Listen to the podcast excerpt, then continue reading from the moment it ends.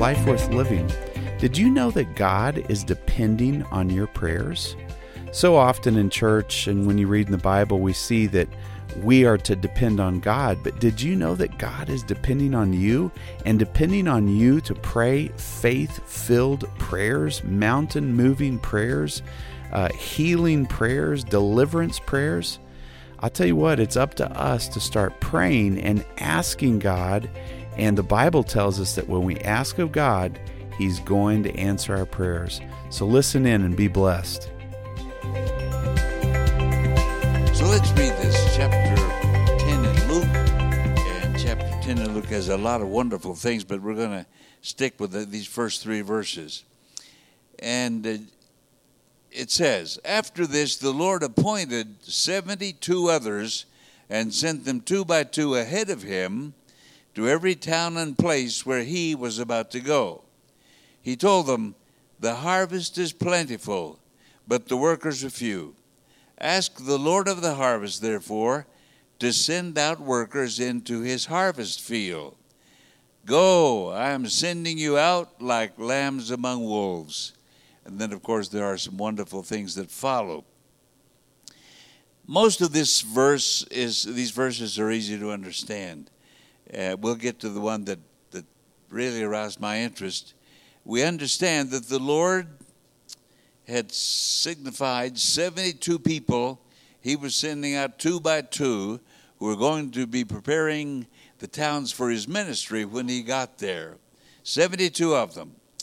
And so they went. He told them also, he said, "The harvest is plentiful, but the workers are few." Nothing hard to understand about that. The harvest are the unsaved, and we are to reach them through the power of the Holy Spirit and make them a part of the harvest of souls that we take and present to the Lord on the day that we see him and when we're all gathered around him. The workers are few. Boy, they are. We always know that.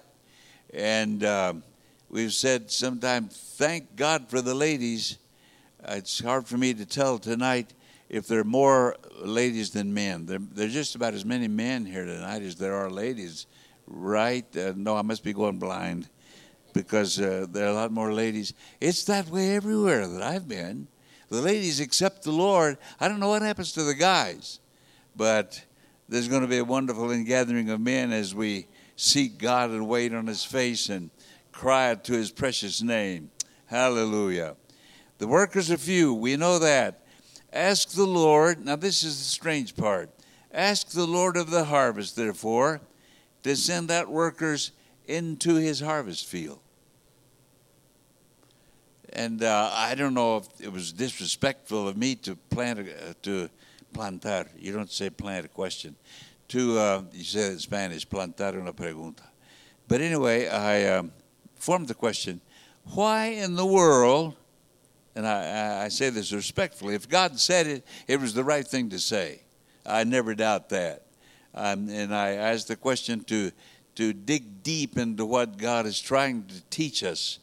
But the Lord of the harvest, therefore, ask him to send out workers into his harvest field. Number one, it's his harvest field. Number two, he knows that he needs workers. Number three, he can send workers without my help.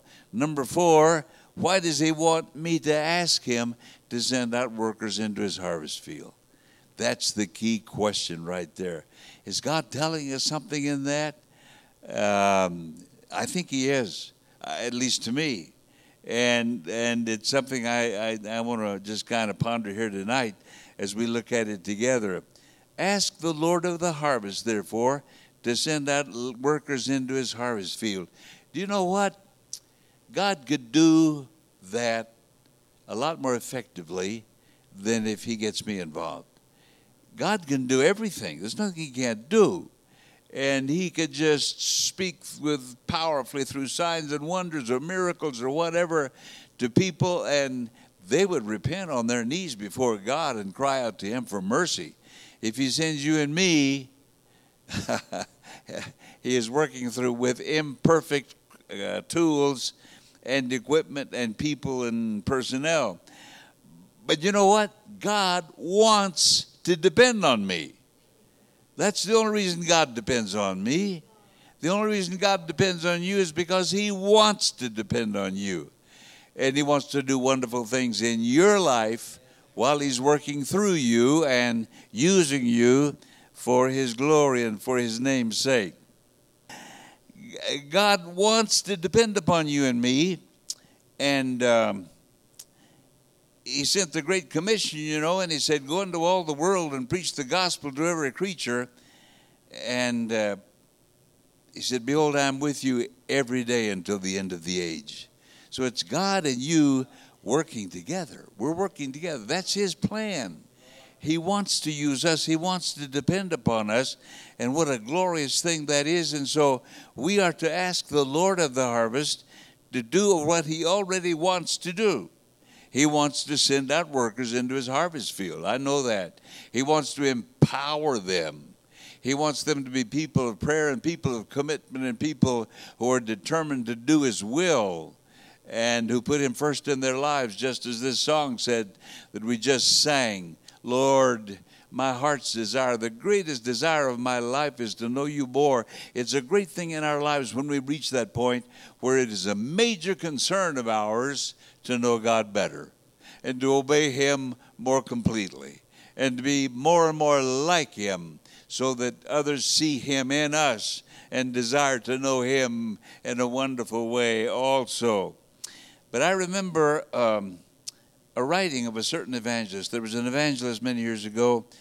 I think he just recently passed away, T.L. Osborne, who was used of God mightily on the foreign field, especially in Indonesia. There was a great campaign, and another one in Guatemala, because this man believed God for healings. And while his ministry in the United States was never very successful, on the foreign field it was. And God used him. He did some writing as well. And he wrote in his book, and he said, you don't need a call from God to be a missionary. He said, the call is in the Word. The Word says, go into all the world and preach the gospel to every creature. Where you need a call is if you're not going to go as a missionary, and God calls you to stay home. That was his idea in his presentation. I didn't actually believe it, but it kind of aroused my curiosity. And I went to a good friend of mine, a missionary in Guatemala, and I said, Brother Franklin, Brother Osborne says that we don't need a call to be a missionary, that we already have it in the Word, and that what we need to call for is to stay home and not go as a missionary. Do you agree with that? He said, no. He didn't agree with that. He said, you need a call if you're going to be a missionary. Because if you don't have a call and know that you're called, when you get on the field and things get a little tough and difficult, you want to go home. And we have seen that more than once happen. There has to be a call. I remember that when we were in Spain, there was a missionary's daughter who was attending our services there. And her father came from Brazil and was visiting them, and he wanted to talk to me, and he said, you know, you need to go to Brazil. In Brazil, with the same effort that you're putting forth here, you could have 1,000 people instead of less than 100. And I said to him, well, I forgot his last name actually. I said, well, the thing is, every field has been hard to begin with. Somebody in Brazil went through the hard times, and they dug in there until the work was established. And now it has more Pentecostals than any other nation in the world. The big Pentecostal country of the world is Brazil. Tens of thousands, hundreds of thousands of people who belong to the Pentecostal churches there. And I'm sure the brother understood me. He didn't press the issue, but we knew that God had called us to Spain. And so God was answering somebody's prayer. Somebody had prayed, Lord, send forth workers into Spain. And God heard that and laid it upon our hearts. And we were there for some 22 years, as well as later time, of course, in Mexico. But God wants workers to be sent. And the workers need to be known that they're sent and that the call comes from God. Let's see. He said, the harvest is plentiful, and we've asked this question. I began to research this matter in the Scripture. Does the Bible teach that? Does the Bible teach that, or that we ask God to do what we already know He wants to do? And I came up with several scriptures, and you know what seems to come to me is that actually God depends on our prayers. There are things that God wants to do, but He's not going to do them if we don't pray, if we don't ask Him to do those. And let me give you some examples. And maybe you disagree with me. And I want to tell you, if you disagree with me, you'll have to go to the end of a line. Because there's a big line out there that disagree. But that doesn't matter. Well, you and I are looking at the Word of God. We want what His Word says. We go, for example, to James 2:2, where James was speaking to some people, and he said, you do not have because you do not ask. What? James 2:2. What's the deal there? Well, he's saying many things to them, and we're not going to go into a full discussion of his subjects there. But this statement stands out. You do not have because you do not ask God. In other words, there are things that God would like to give you, but you haven't asked for them, and so He's not going to give them to you. You tell me if I'm right or if I'm wrong. You do not have because you do not ask. And I know that sometimes that's the case. Probably a lot of times that's the case. God wants us to ask. We have over there where it's in chapter 7 of Matthew, he says, ask and you'll receive, seek and you'll find, knock and the door will be opened to you, because everyone who asks receives, he who seeks finds, to him who knocks the door shall be opened. So the emphasis there is on asking. The implication seems to be that if we don't ask, we won't receive. It won't be given to us. But maybe that's not the case here. Who knows? Let's go on to another one. And this one is this is Mark chapter 10:30. Who heard that Jesus was passing by with a great multitude. And he started calling out. He said, Jesus, Son of David, have mercy on me.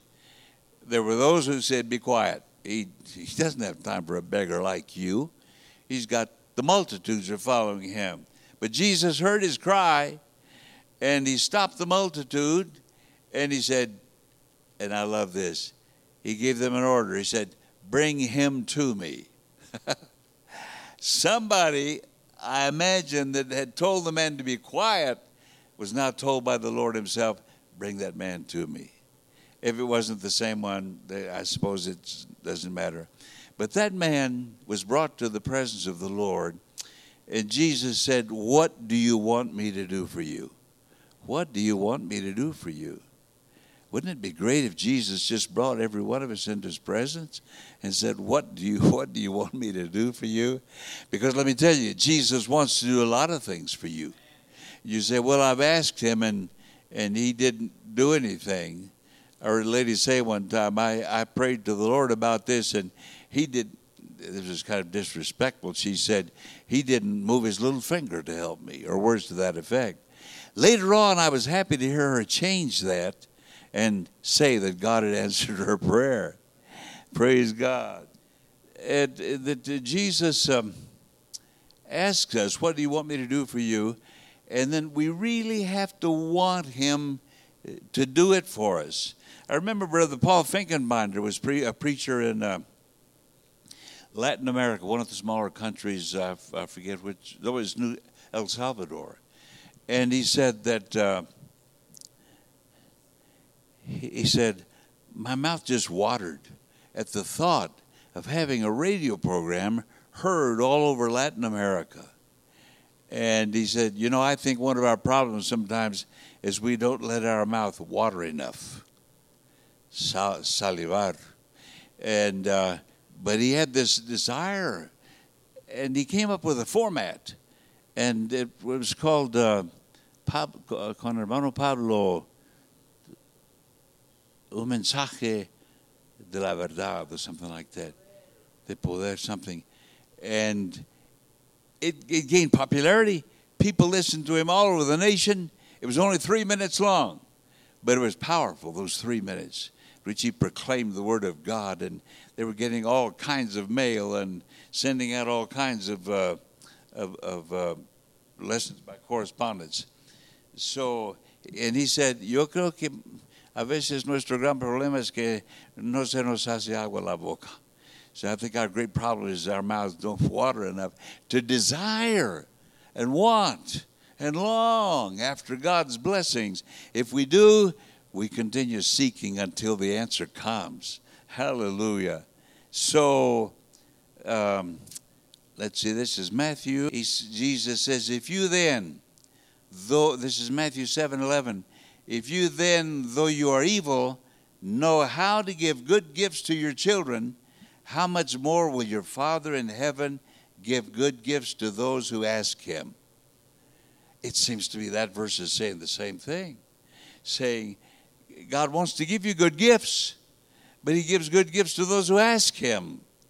And there are good gifts that will never reach you if you're not asking God for those. What a wonderful thing that is. And then there's the verse number 4 here. The prayer of a righteous person is powerful and effective. Prayer is powerful and effective. For what? To ask for something and for God to give it. Hallelujah. So that one sort of bears it out. Then Ephesians 6:19, Paul said, pray also for me. Pray also for me. He had been talking about the whole armor of God. And he said, pray also for me that whenever I speak, that fly will get out of here. He didn't say that. Pray also for me that whenever I speak, words may be given me so that I will fearlessly make known the mystery of the gospel, for which I am an ambassador in chains. Pray that I may declare it fearlessly as I should. Come on, Paul. God already wants to bless you. You're already blessed. You already speak his word fearlessly. And yet you're asking that we pray that whenever you speak, words may be given you. Yes, he was. God wants to give me words. He wants me to speak fearlessly. And I need your prayers. And I hope you'll pray for me. Hallelujah. So that I can speak it as I ought to speak it. And then I guess I have one more really good example. This is Epaphras. And this is in the book of Colossians, the 4th chapter. I don't have exactly the verse down here, but it's a good part of that 4th chapter of Colossians in the Bible. And this is what Paul wrote. Epaphras, who is one of you and a servant of Christ Jesus, sends greetings. He is always wrestling in prayer for you, that you may stand firm in all the will of God, mature and fully assured. I vouch for him that he is working hard for you and for those at Laodicea and Hierapolis. So they deduced that he was pastoring three churches, one in Colossae and one in Laodicea and one in Hierapolis. But he had come to see Paul. Paul was in jail, in the prison there in Rome, and this man had come up voluntarily to bring probably an offering, certainly to encourage Paul. But he may have been one of Paul's converts. But Epaphras was concerned about the people he had left at home in these three cities, in Colossae and Laodicea and Hierapolis, and he was praying for them. And you know what he was asking for? Well, Paul tells us what he was asking for. He says, Epaphras is always wrestling in prayer for you, that you may stand firm in all the will of God. Was God in favor of that? Of course he was. But here was Epaphras praying, Lord, help my people in these three cities, Colossae and Hierapolis and Laodicea, to stand firm in the will of God, not be blown about by every wind of doctrine, not be affected by all the circumstances of life that irritate so many people, but to stand firm in the will of God, glorifying God and serving him with all of their hearts and being mature, not childish. You know, there are some wonderful people that are so childish. I'm so grown up. I know what it is to be grown up. I'm not childish. Except that's a childish statement. Okay, I am childish. But we need to stop being childish and be firm and mature. People get mad so easily. You know what? The preacher was preaching this Sunday, and he was preaching right to me. Somebody's been talking to me, to the preacher. Hey, you are one of the most fortunate people alive. If the preacher's preached directly to you, you're getting direct counseling without even asking for it. Hallelujah. And this man was praying for them that they be mature and have full assurance. And he said, I vouch for him that he's working hard for you and for those in Laodicea and Hierapolis. Well, we have Clovis Chapel's statement. He said, we win our battles in prayer. Jesus in the Garden of Gethsemane won the battle before he had to face the mob that was coming against him. And he was very tranquil and assured and unafraid as he faced that mob. As a matter of fact, I think one thing maybe people don't remember well is what happened when Jesus faced that mob. They came against him with, some of them had swords, some of them were soldiers, some of them had clubs, others came with torches. But they came to face the Lord Jesus, and he said, whom are you seeking? And they said, Jesus of Nazareth. He said, I am he. Do you know what happened? They fell backwards on the ground. Jesus had won the victory already. He had no reason to be afraid of them about anything at all. He was in control. And so here we have these people praying. Clovis Chapel, that great Methodist preacher, said that we win our battles on our knees. We win on our knees in prayer, our battles. Praise God. But you know, there's another thought that comes to me about all of this. The scripture says that we are going to reign with the Lord. When we stand before him in the final day, we who have endured to the end and have served him faithfully and committedly, though perhaps imperfectly, we are going to rule and reign with the Lord Jesus. But you know what strikes me? If it is true, as I think these texts indicate, that my prayers affect God, I'm already reigning with him. I'm already ruling with him. I ask him to do something that my understanding is he wouldn't have done it if I hadn't asked for it. But I asked for it, and he heard my prayer, and he responded, and he's letting me have a part in all the decisions that are made in the conversion of souls. If I go out and I'm witnessing and I'm praying and I'm being able by the Holy Spirit to affect people to leave their lives of sin and ungodliness and unruliness and turn to the Lord and be transformed into his likeness, then I am already ruling with God. He's training me to rule with him throughout eternity. Hallelujah. Oh, what a wonderful thing. We read there, for example, in 2 Timothy 2:12, this closing scripture where Paul writes, if we endure, that is, if we keep serving God, if we keep committing our lives to the Lord, if we keep endeavoring to obey his word, if we keep leaning upon him, Paul says, we shall also reign with him. So it turns out that prayer is not a heavy burden that you have to carry. Prayer is a part of your participating with God in the ruling of the universe.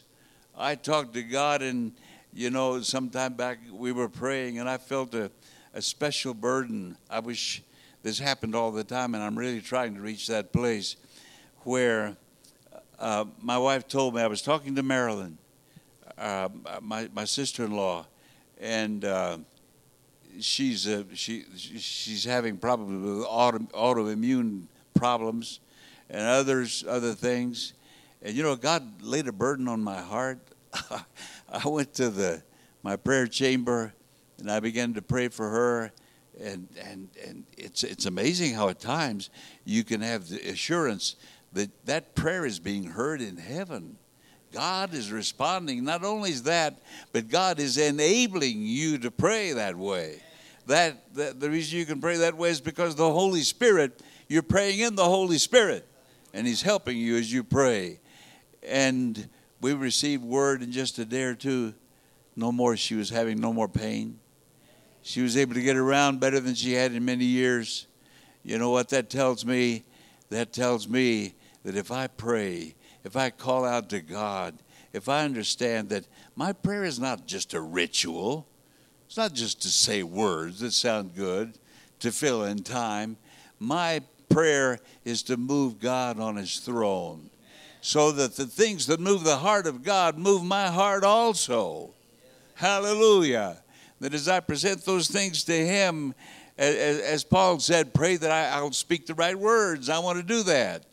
Someone else says, I want to be healed. I want to pray that you'll be healed. And you know what? As I pray and believe God, and as you do that, we are workers together with God. We are already reigning with Him. I'm a king. Hallelujah. Don't tell anybody else that I said that, but I'm a king. And you too, because we're serving God. And we owe everything to Him. And He's preparing us for an eternity of wonderful and marvelous things as we pray and seek His face. So, Father, we thank You. Hallelujah. Oh, ask the Lord of the harvest to do what He already wants to do. But He won't do as much as if we had prayed. So we pray. He wants you. You want to depend upon us, Lord. You want to count on us to pray and to call on Your name and to pray in the Spirit and to be mature and fully assured and standing firm in our faith and our consecration to the living God. We thank You for it, Father. We glorify. Thank You for the privilege. Thank You because You depend on me. Thank You because You depend on each one of us. Help us to respond to that dependence that God is giving, offering to us. We give You praise and honor and glory in Jesus' name. Amen. Praise God.